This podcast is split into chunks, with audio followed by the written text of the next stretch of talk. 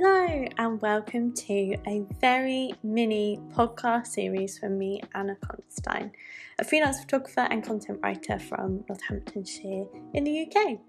Let's Shoot Together is a one off series about one young lady's, that's me, journey from camera phobe to full time business owner using my camera to do work that I love. Welcome, welcome, welcome.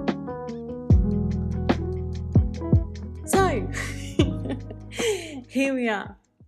I wanted to start this series as a standalone experiment. So, I don't know about you, but I'm definitely someone who is guilty of setting way too big a task for myself and then never being able to tackle said task because it's just too far out of what I feel I can achieve as a first step. So, I have been thinking about having a podcast for a very long time. Started one with my best friend circa 2012, and ever since then, I have just listened and loved plenty of podcasts over the years, and have been asked multiple times when I was going to launch my own one, which is a lovely question to have. However, if you have a brain like mine, you translate it into pressure, and pressure doesn't make things get done. So, my idea was to come back with a series. She's just going to stand on her own two feet. She's got no pressure to do anything else.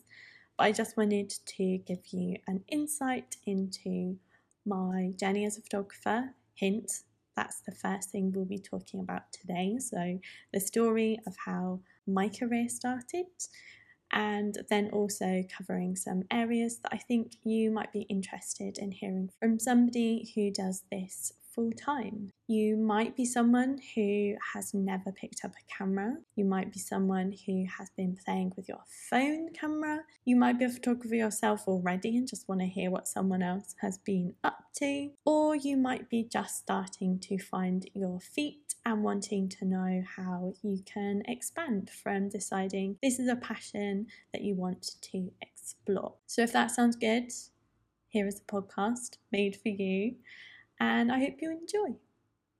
So, how I started.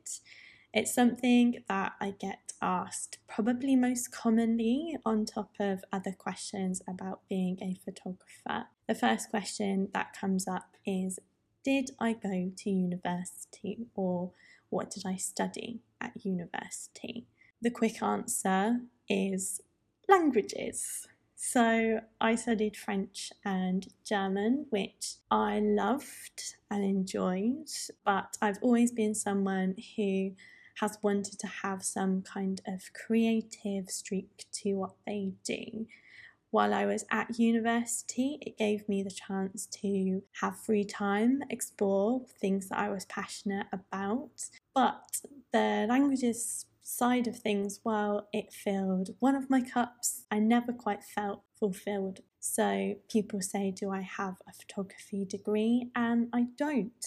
Everything that I have has come from asking questions of other photographers, of following things I've learned online, reading books, just trying to throw myself out, and above all else, playing with my camera again and again and again and again. I think a photography degree is super valuable. It's something that I think I want to consider a little bit more, as in getting some kind of like formal education, some kind of structure, I think is only a good thing. So um, I would never ever discount it. I know that there are probably photographers out there that say perhaps even that a degree is pointless. However, I would strongly disagree. You don't need a degree to be a photographer. That is true. However, if you are passionate, if you would like to go to university to do something that you love, then photography is an excellent choice and will give you some of the technical insights that can be more difficult to come across if you are someone that is picking it up, teaching yourself, following tutorials. It obviously depends on the university that you go for, and like with any degree, You'll want to do your own research. However, it should be something you consider if it's something that you think you would really, really enjoy, and it will give you a fantastic basis.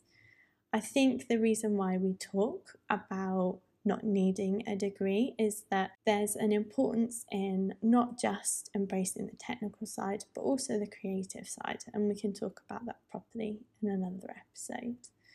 So, I don't have a degree in photography. And the other truth is that while probably most of the photographers that I have actively spoken to about their past had cameras from a very young age or a younger age and were surrounded by people that were also passionate about photography. These aren't things that are essential either because I had no photographic kind of experience or environment when I was growing up. I didn't really consider myself someone that had that kind of a visual eye. I always saw myself as a linguist.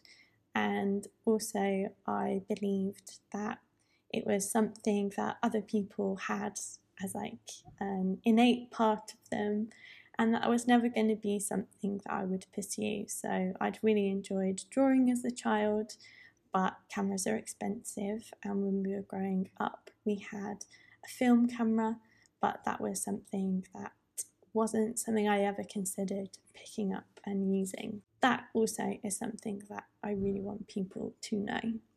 So, how did my photography journey begin? Uh, I bought my first camera when I went to university. It was a surprisingly good digital camera that was a point and shoot camera. So a point and shoot camera is the ones that you've probably seen most commonly. They're usually the smaller sized camera. You can hold them in your hand very easily. And all you have to do for the vast majority is press the button and it will do all of the work for you. So, a more advanced camera, a DSLR, is a camera that you can add your own lenses to, and it's very easy to customize as you're shooting. You'll be setting all sorts of controls yourself so that you have a little bit more agency. However, those are things that take time to learn. So, a point and shoot camera was my entry point, and the entry point of, I am sure, many, if not most, photography lovers, as it meant that I could just be free and just point my camera at things and really enjoy doing so at university, that meant mostly taking photos of nights out. My Facebook is a lovely history record of great makeup on nights out. We loved our makeup, another little creative pursuit I'd really enjoyed. And just having a great time. However, artistic, they probably were not. It took a couple of years of having my own camera before I started thinking about if I wanted to get further into it.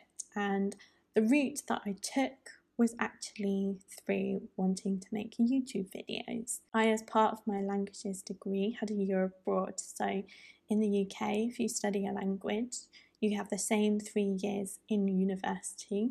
However, your third year, you will have your year abroad. So, universities will either say that you should spend half and half of your year in two countries if you're doing two languages. If you're doing one language, you would spend your full amount of time in that one country. And once you have done your year abroad, you come back and you have your fourth year, which is your final year at university. While I was on my year abroad, I had disposable income for the first time, which was very exciting. I had been a very well budgeted young student, but when I lived in France, my rent was 100 euros a month, which was as incredible then as it sounds now. And it meant that I had the chance to buy makeup because, again, I was very passionate about it at the time, but also I wanted to buy a camera because of turning that enjoyment of makeup into a YouTube channel. So I started a YouTube channel, made one video on my friend's camera, and then decided I was going to invest in the same camera that most of the YouTubers I was subscribed to at the time were using to make their own videos. That meant I got a Canon 600D. I own her still. She's beautiful. She's lovely. She's now very old and very difficult to use because the delay now in between pressing the button to take the photo, so pressing the shutter, and it actually taking the photo is a very unhelpful amount of time.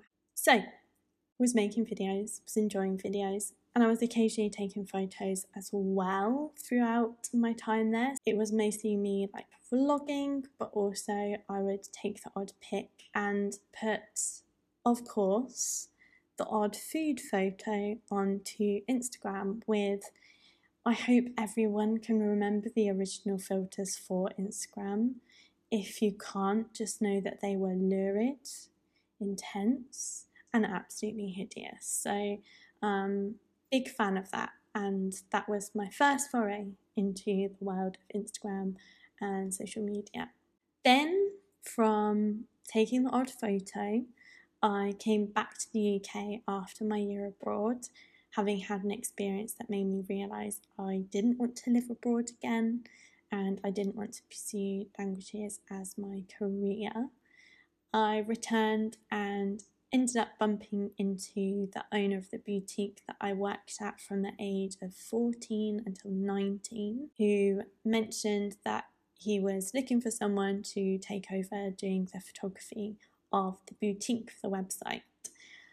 I said, Well, I have a DSLR, and that got me the job. Enter me, literally the week after rocking up to see the studio setup that was upstairs in the office and realizing that I was not confident even slightly in what I was doing. I was easily, when I started, the worst photographer in the building, hands down. Wasn't the only part of the job that I was doing, however, that was the primary responsibility that I had. But I was terrible, completely terrible, um, in the sense of just not having trained my eye enough. I was not used to looking for symmetry, and when you are taking clothing photos and product photos in general, symmetry shows up in a way that is so much more intense and noticeable versus in something like a landscape shot where you're going to see other elements in the photo that mean that symmetry isn't actually the focus.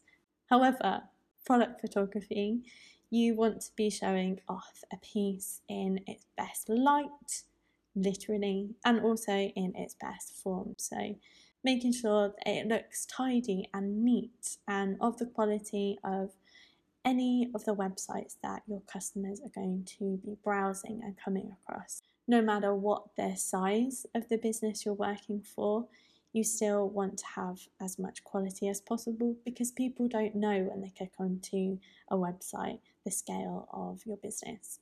Cannot emphasize enough how terrible I was. I was also very slow, again, because I didn't have my eye trained yet. It meant that instead of being able to look at the mannequin that we were using with the garment on the mannequin and be able to see clearly what the camera was going to pick up. I didn't have that experience yet either. It meant a lot of going back and forth of having a rearrange of the mannequin, taking a photo through the camera, realizing what I didn't like about the shot, and then having to go back and redo it it was a long process, a very long process, and something that I had to learn very quickly to speed up and improve because it was, uh, I say, a small boutique. There was a small team, but a very like successful business. But it meant that I couldn't take my time like I had in a fun personal setting and being able to, when it was just me and my camera and wandering around, take all the time in the world, it wasn't obviously an option. It was a baptism of fire. Let me tell you, product photography definitely has its challenges. And I was there for how many months would it have been? Might even have been about five months in the end for just that summer.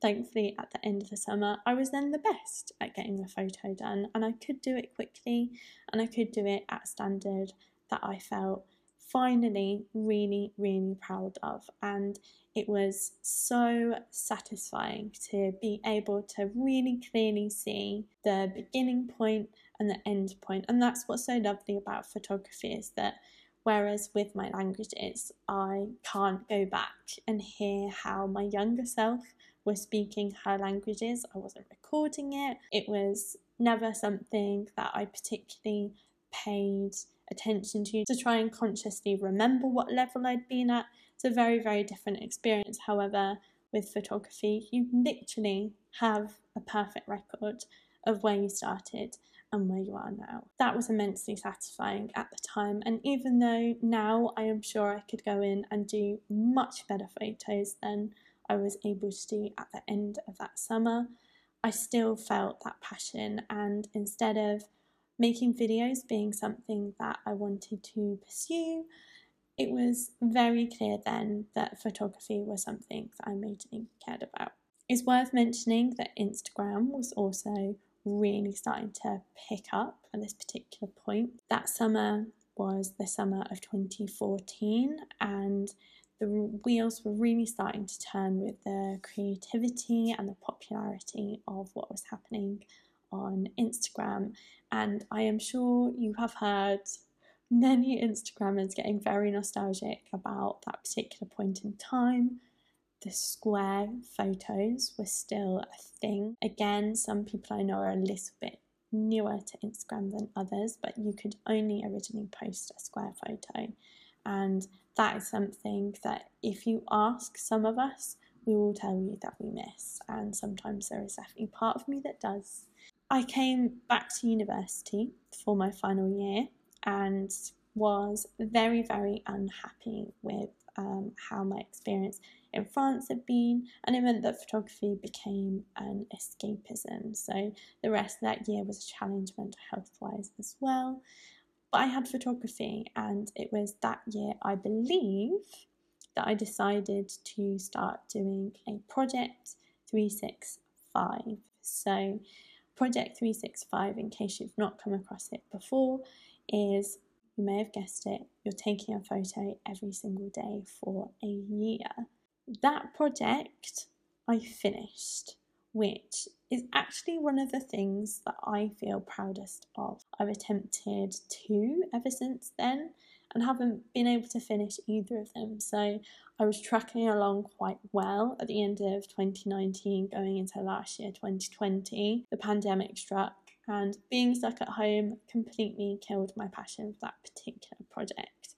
But the first one, was definitely a love letter to photography as I found myself growing more and more passionate about documenting things, experimenting, and just having so much fun with my camera. And I think that's one thing I really want people to take away is that photography is fun and it should feel like fun. And the best experience that you'll ever have is from being silly with your camera, from playing around, from just seeing what you can do, going to angles that you don't think will work and just trying them anyway. And that is exactly what happened throughout the course of that project 365. That project would have finished in 2015.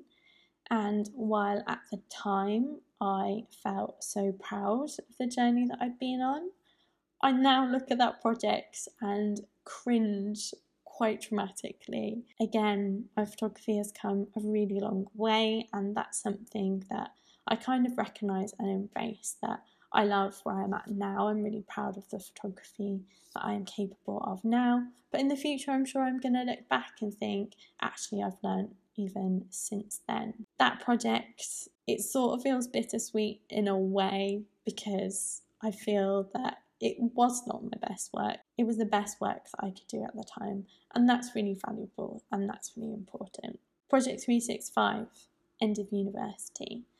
I find myself going back to the boutique that I'd been working at the summer before, the one that I'd been working at as a teenager, and again was doing many other parts of the roles that were needed in the boutique, but also still being probably the main person responsible for the photography again. And things just kept progressing. I decided that after the first year, I believe, yeah, the first year of being at the boutique, that I wanted to save up and do Camp America.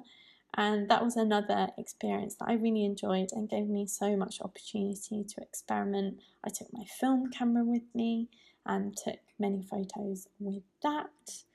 And then also, I took a digital camera that I use to make videos but also take the odd photo with as well.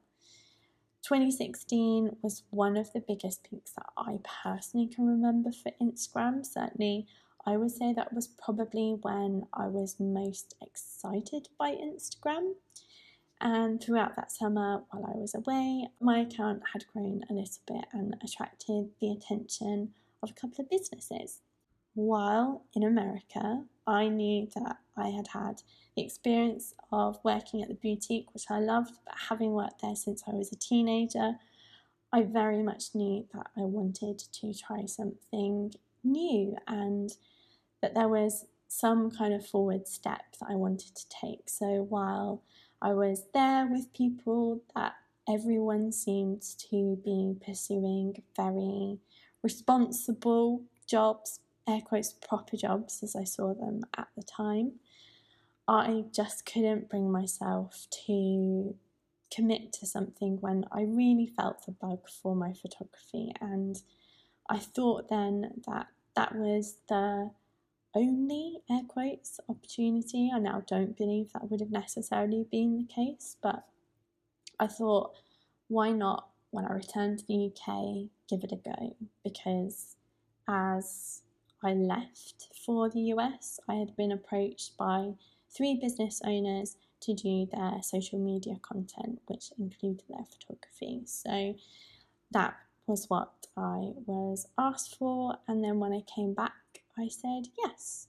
And it meant that at the end of September 2016, I started with my first client, starting with the second two within about a week or so. And that was it.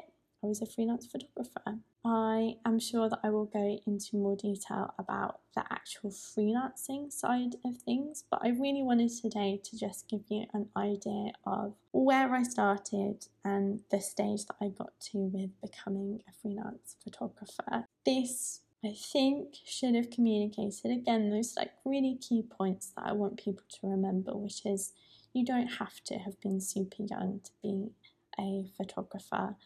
I know of brilliant photographers who started later in life than I did, in their 30s, in their 40s, people who are incredible and don't do it as a full time career at all, have other careers that they're really passionate about, but photography is their escapism. So there's really no one right way, and there's no reason to limit yourself if you feel that picking up a camera is something that you want to give a try and just pursue as far as your curiosity and your passion really wants to go. That might be becoming a freelancer, but it might not. And either one is absolutely fine. I believe that everyone should be able to enjoy a creative pursuit that makes them happy and might well be that photography does exactly that for you. So there you go that was my photography journey. I hope you enjoyed.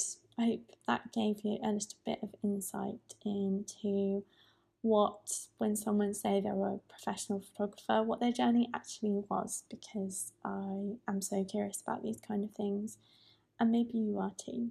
If you have any questions, please do get in touch. My Instagram will be linked in the show notes. It's Anna Constine UK, all one word. Please go for it if you would like to ask me any questions. Feel free to subscribe to this podcast. All of this lingo is completely new to me.